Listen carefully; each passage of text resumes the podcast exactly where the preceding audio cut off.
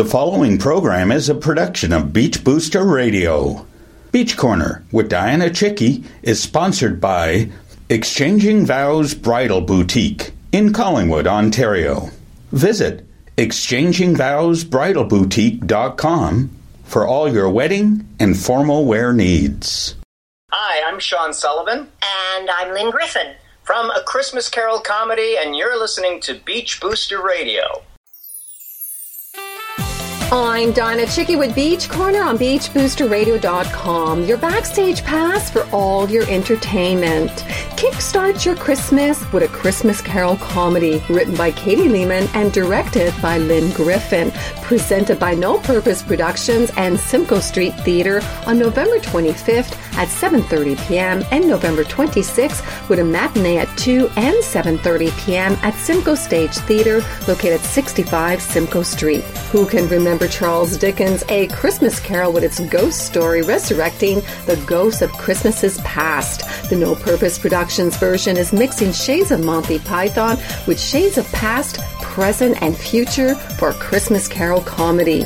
Joining me via Skype are Sean Sullivan, performer of all characters except Scrooge. Sean is best known for his multi award winning solo play, Baby Red Boots Revenge. Phil in Wayne's World, Back to the Future Part 3, and Saw 3, and director and renowned actress Lynn Griffin, who starred as Mrs. Claus in Santa Baby 1 and 2, The Glass Menagerie, and the television movie I'll Take Manhattan. She also directed Baby Red Boots Revenge for the North American and Central Europe tour. You're listening to Beach Corner brought to you by Exchanging Vows Bridal Boutique in Collingwood on Beach Booster Radio, Wasaga Beach's only truly local radio. Hello, I'm Margaret Atwood, and you're listening to BeachBoosterRadio.com.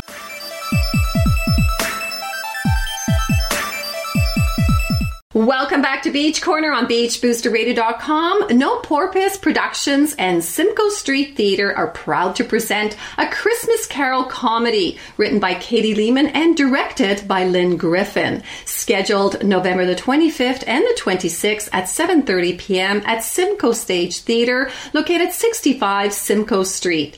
Joining me via Skype are Sean Sullivan, performer of all characters except Scrooge. Sean is best known for his multi-award winning solo play Baby Red Boots Revenge for the American and Central Europe tour, Phil and Wayne's World, Back to the Future Part 3, and Saw 3, and director and renowned actress Lynn Griffin, who starred as Mrs. Claus in Santa Baby 1 and 2 in The Glass Menagerie by Island Productions in BC, and also starred in the television movie I'll Take Manhattan. She also directed Baby Red Boots Revenge for the North American and Central Europe tour. Welcome to Beach Corner, you guys. Thank you. Thank you, Dianna. It is such an honor to have you on the show. You both have had long and successful careers on stage, film, and television. How do you enjoy working together as husband and wife? Shall I take it? yes, he's going to go first. Well, we met doing a play together uh, many years ago, uh, at the end of 1987, and we've just always found that our our lives and our careers were always sort of meshed together, and we just we find we uh, we bring something to each other's work that. Happens when we work together, not necessarily when we work apart. And so it, it's always enriching. It's always fun, and we can always work on it together when we're at rehearsal or when we're not. When we're driving home from rehearsal, we can run lines or do notes or uh, whenever. So it's it's it's been great. What And- about you? Well, I was going to say, we live in a semi detached house, so when we rehearse in the living room, our poor neighbors wonder if they're living next door to the Mad Hatter's Tea Party. but yes. We, we met on a play called The Voice of the Prairie by John Olive. I fell in love with Sean at first sight, and at the very first read through, the directions in the play said that we were supposed to kiss because we were playing young children, well, 14 years old. And I kissed him at the first read through so that he knew how I felt. And how was the kiss? It was awesome. and you guys look so in love together. It's so nice to see. That was 28 years ago. Oh, congratulations. How wonderful. At what age did you decide to become an artist? Uh, I have uh, the legacy that my mother was an actress, my dad was a high fashion photographer. Uh, so I was sort of a baby. I was put in front of the camera as a baby. My dad photographed me for a lot of uh, print work, and then my mom and I did a play together. And then my mom became an agent. She actually became my agent, and now my sister is my agent, who's taken over the agency. So I have been doing it really since diapers. I mean diapers. Diapers. Um, I, I actually, my picture was on the cover of our grade four speller, which was actually very embarrassing for me when I was in grade four and everyone was drawing mustaches on me. Um, so I've been doing it all my life. Um, I sort of then once I'd kind of done with modeling, I turned to television, did commercials, and then I started on a TV series that I did for four years called Drop In, which was a children's uh, magazine show. And I grew up on that. wow. And how about you, Sean? Well, it's it's similar. Um, my mom uh, was an actress, and um, I sort of followed in her footsteps. She had five other kids, all of whom tried it. Uh, everybody sort of took a, a, dive into the acting pool, and I just sort of stuck with it. Um, so I think I started acting. My first professional play was when I was 12, and I kind of grew up at the same theater my mom worked at because I had just sort of been hanging around there as a kid, and uh, that was it. Uh, just sort of continued from there, and really hasn't ever stopped. And that was the same theater that we met at. Yes. And I actually knew his mom before I met Sean, and his mom said to me, you know what? I think you might like my son. You should meet him. So then we were cast in a play together, and the rest is history. oh, that's amazing. And my mom said to me, uh, unbeknownst to Linny, there's this actress, Lynn Griffin. You really should keep an eye on her. So she was quietly matchmaking from the beginning. How nice. So, who had the most inspiration in your career? Hmm. I would probably say it was my mom. Um, you know, because we started out working together in plays, in amateur theater, and then when she became an agent and she really guided my career and created so many wonderful opportunities for me. I, you know, she actually got me the first series that I did. She got me into Stratford the Stratford Festival and the Shaw Festival. So she really guided it, and she continued even when she was an agent to keep working sporadically. And um, now that I look at myself on screen, I, I think. Um, the apple didn't fall too far from the tree. I, I say to Sean, Do I really seem like my mother now? Am I acting like my mom? but yes, definitely my mom. And my sister, too, who is now my agent. So it's all in the family. So, Sean, you were Phil in Wayne's World and took part in the car scene of the Bohemian Rhapsody song. How was that experience working with Mike Myers?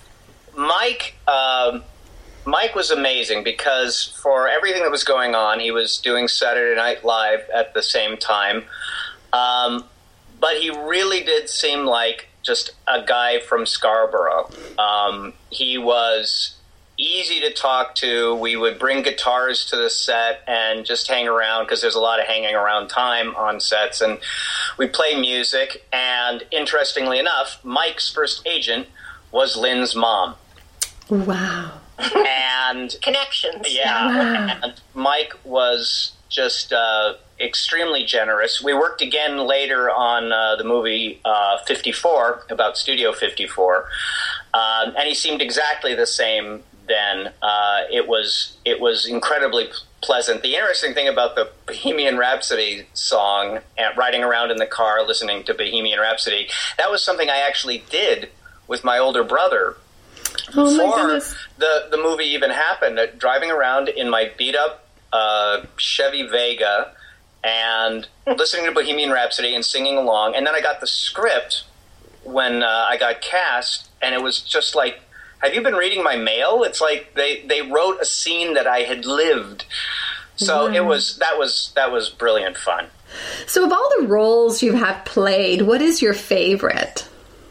Um, for me, um, probably the the role that was written for me, the solo play "Baby Red Boots Revenge," um, because it's a rare thing to have someone, and this was this very young, brilliant playwright uh, in Southern California who uh, wrote this play for me, and uh, so I was involved in the creation of it and uh, being a physical theater performer. Um, and the playwright was as well. We also both were uh, bass guitarists and stand-up bass players, so we incorporated that into it.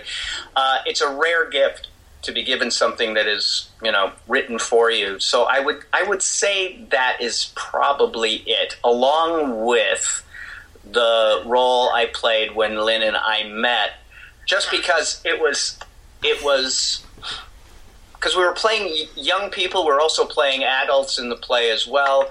But getting to meet the person who is destined to be your soulmate in a circumstance where you're getting to play with each other on stage every night was kind of one in a million. Wow, that's amazing. How about you, Lynn? Any favorite role? Uh, yes, I my very very favorite role is the nurse in Romeo and Juliet, which I've actually played four times at four different theaters and I don't think I'm actually done yet. And then the other one is actually playing Mrs. Santa Claus in Santa Baby 1 and Santa Baby 2.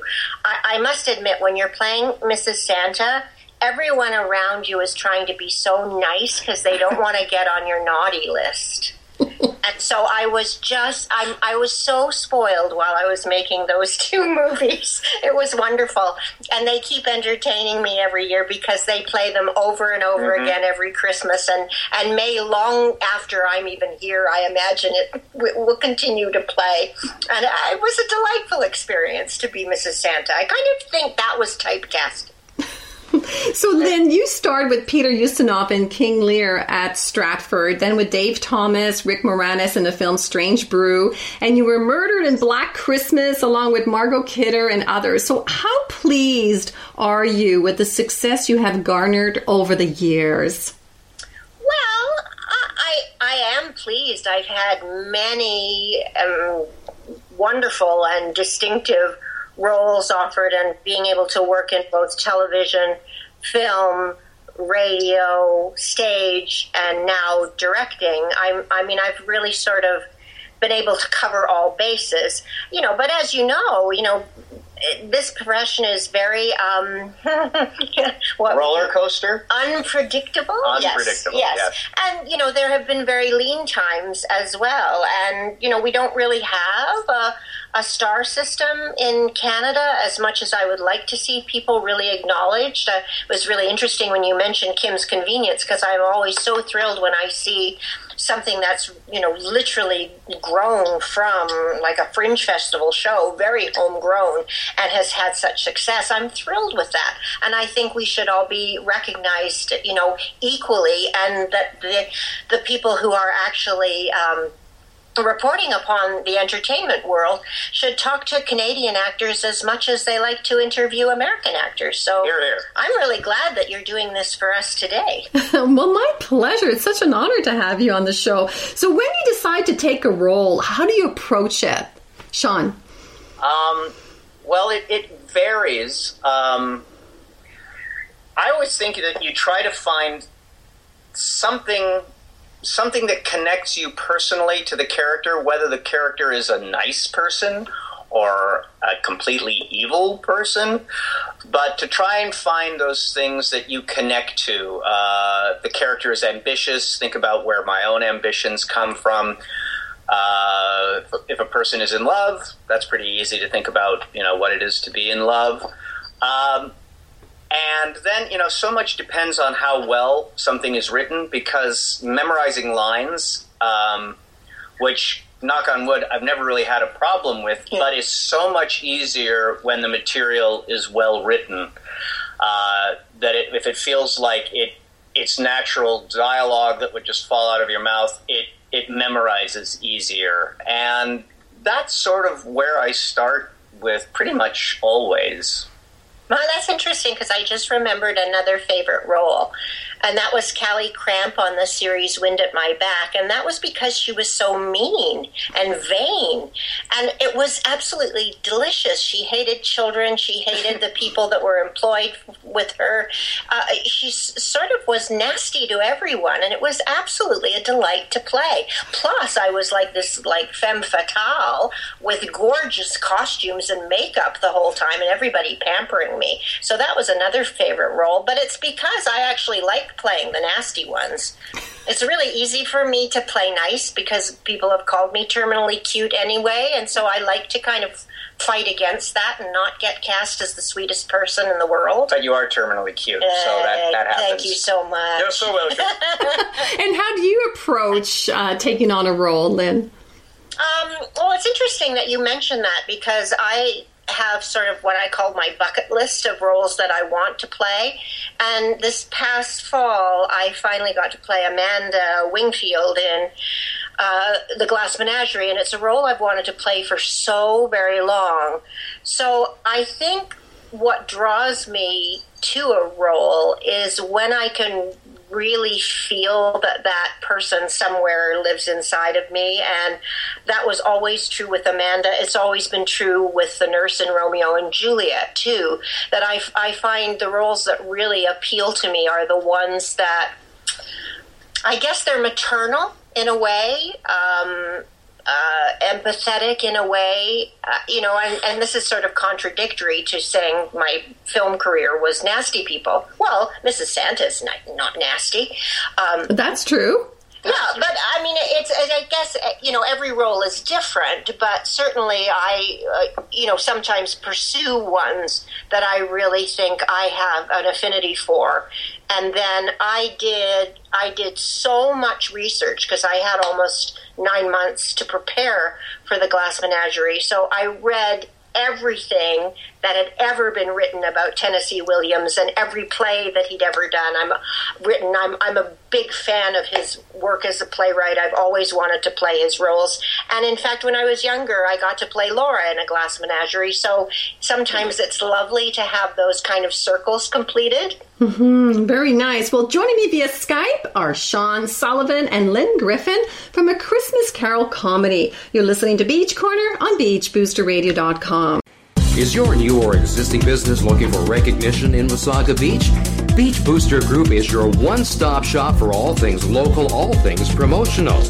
Beach Booster will succeed in creating a complete local promotional package that can include high profile outdoor, print, and radio promotion of your business and services.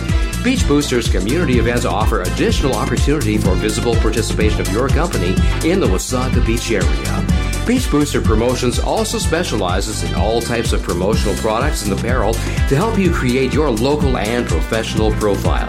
Contact us at info at beachbooster.com or call 705 241 9762.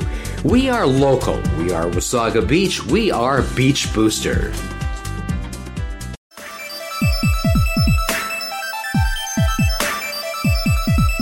Welcome back to Beach Corner on BeachBoosterRadio.com with my guests via Skype, Sean Sullivan and Lynn Griffin. So, Charles Dickens' A Christmas Carol, with its ghost story resurrecting the ghosts of Christmases past. Of all the Christmas stories, what makes Charles Dickens' tale unique? Mm. Want me to take that first? Well, you can. I might follow up. Okay. well, um, it's interesting because A Christmas Carol is is a very short story, and it reads um, very quickly, and there are so many wonderful characters in such a short story. Um, and of course, you know the fact that I'm playing most of them. Uh, I'm aware of the fact that there are an awful lot of characters, but I think it's because A Christmas Carol is about finding your way to being empathetic and loving and giving all the things that Christmas is really about. And in in this day and age, uh, you know, the world is is hard sometimes. People get cynical, and there's a little bit of Scrooge in a lot of us. That Christmas is about getting connected back to your humanity and your love of fellow humans, and I think that makes it a very special story. Mm-hmm. What about you, Lynn? I, I, I, agree. I, I, I always, uh, as you had mentioned yourself, Dianna, thought of it as more of a cautionary tale and kind of scary as a child um, because there were ghosts. And ghosts, are, you know, generally are scary, especially ghosts who are forcing you to look at the way you've lived your life and change and be kind and, and live your life for the better and live your life for your fellow man and be kind. Definitely the, the the comparisons to what we're living through right now have been wonderful, and we've actually been able to incorporate um, some of. Uh, what's going on south of the border?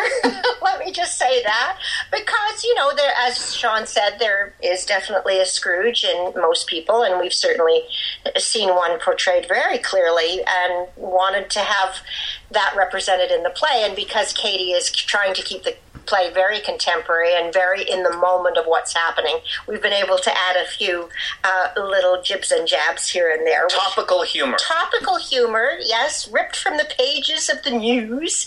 Uh, so that's been really interesting to me to to see it in a very re- relevant light to the where we're living right now, and and, and especially the materialism of Christmas. I think it has a lot to do with that too. That we've all gotten to the point where we're saying, why can't we go back to what the real pure spirit of Christmas is, which is basically being kind and loving to your fellow man, and not how many gifts you can afford to get them, or how much money you've got, or how much power you have.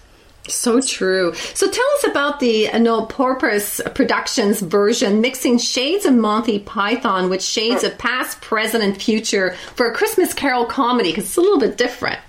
It is. It is. And uh, one of the things that we're so excited about it, this time as we tour it around uh, some towns in Ontario is that we have um, Jesse Buck, who is um, a veteran clown from Cirque du Soleil. He toured with Cirque du Soleil for five years.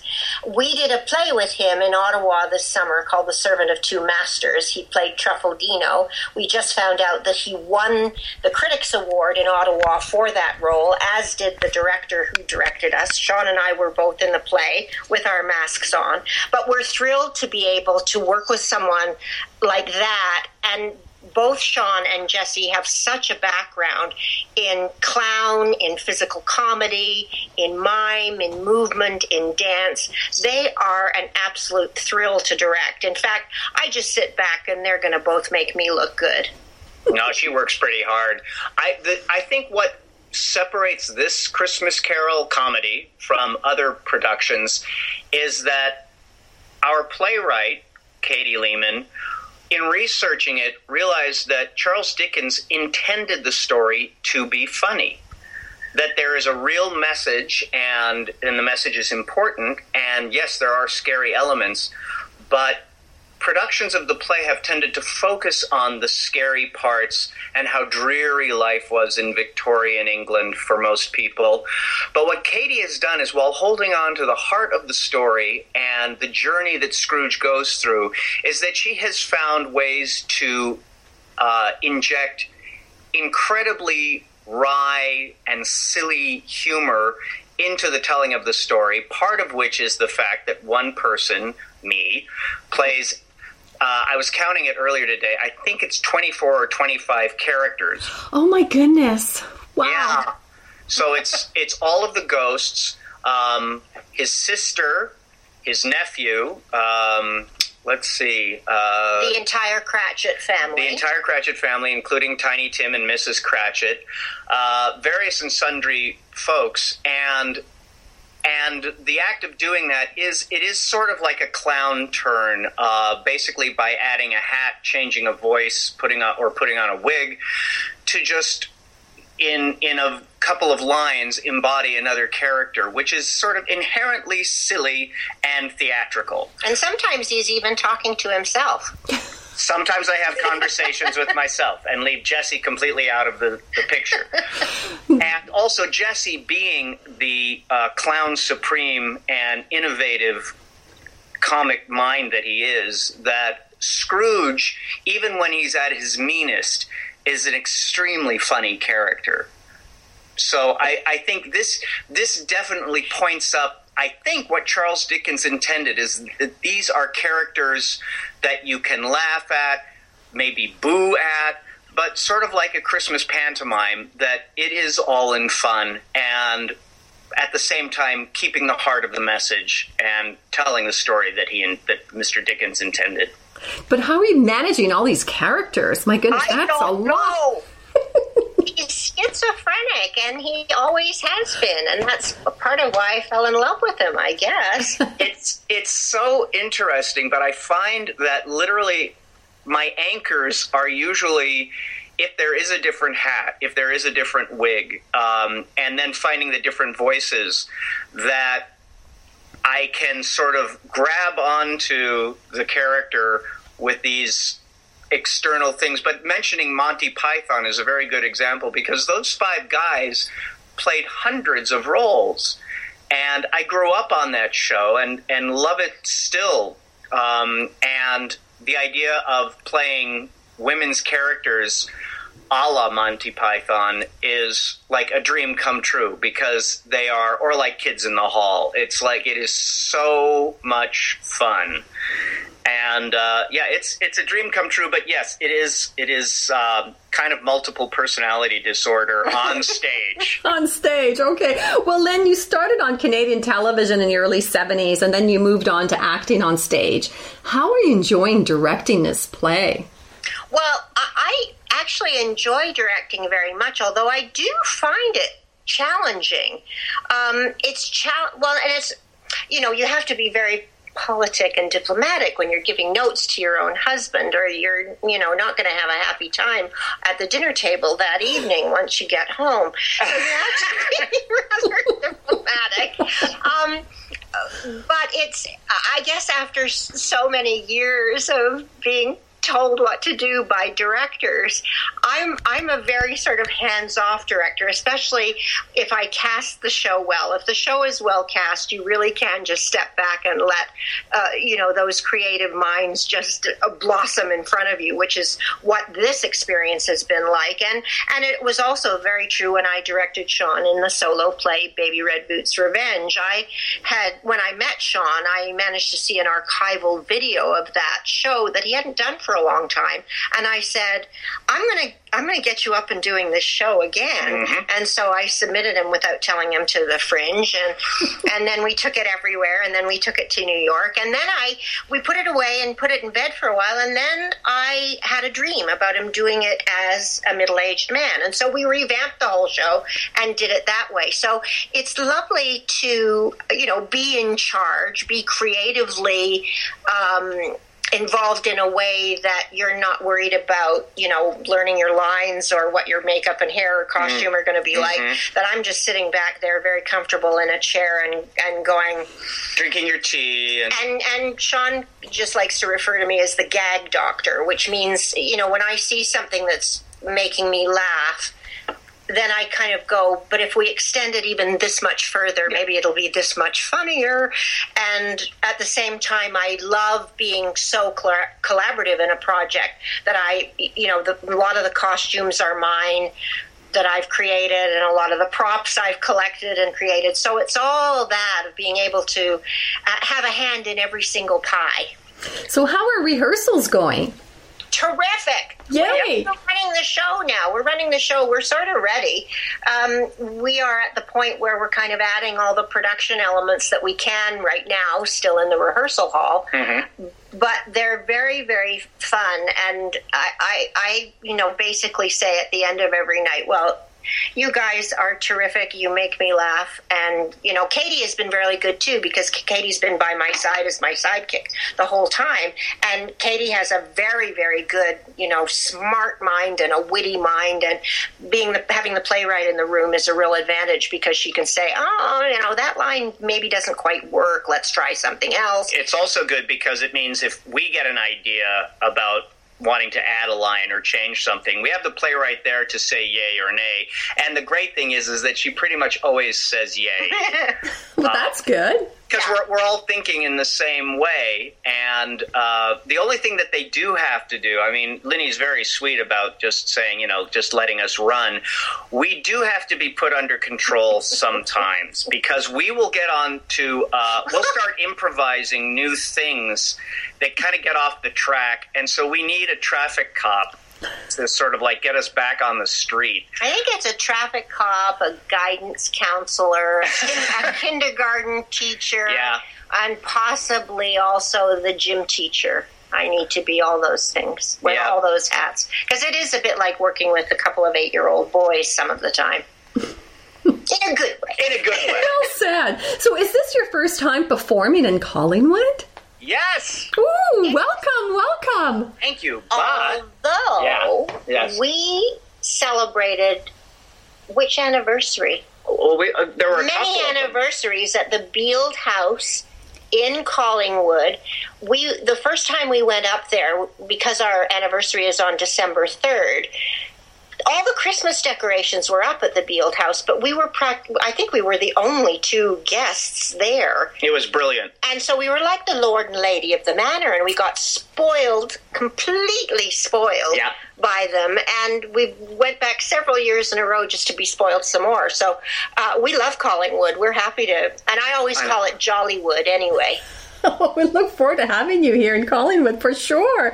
So, where can we find more information on Christmas Carol comedy for those interested in wanting to know more? Well, um, you can purchase tickets online at www.ticketscene.ca mm-hmm. slash series slash 418. Okay. Or by phone at 705 888 8502 or in person at the Creemore Coffee Studio, 65 Simcoe Street. It's right next to the theater.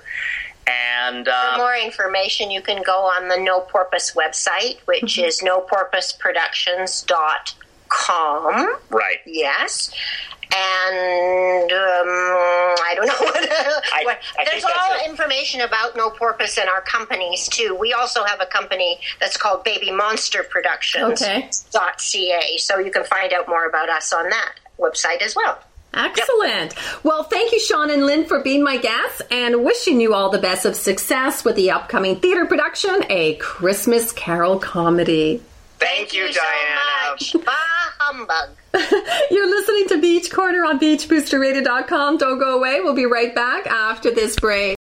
Hi, I'm Andrew McNeil, Director of Economic Development and Tourism of Wasaga Beach, and you're listening to Beach Booster Radio. Well, this is a wrap for me. I would like to thank Lynn Griffin and Sean Sullivan and wishing them all the best of success with the upcoming A Christmas Carol comedy scheduled November the 25th at 7.30 p.m. and November the 26th at 2 and 7.30 p.m. at Simcoe Stage Theater, located 65 Simcoe Street in Collingwood. A special thanks to Katie Leamen No Porpoise Productions, and Anka Lex from Simcoe Stage Theater for making this interview possible. Tickets are available online at noporpoiseproductions.com or by calling 705 888 8502 or in person at Creemore Coffee Studio next to the Simcoe Stage Theater.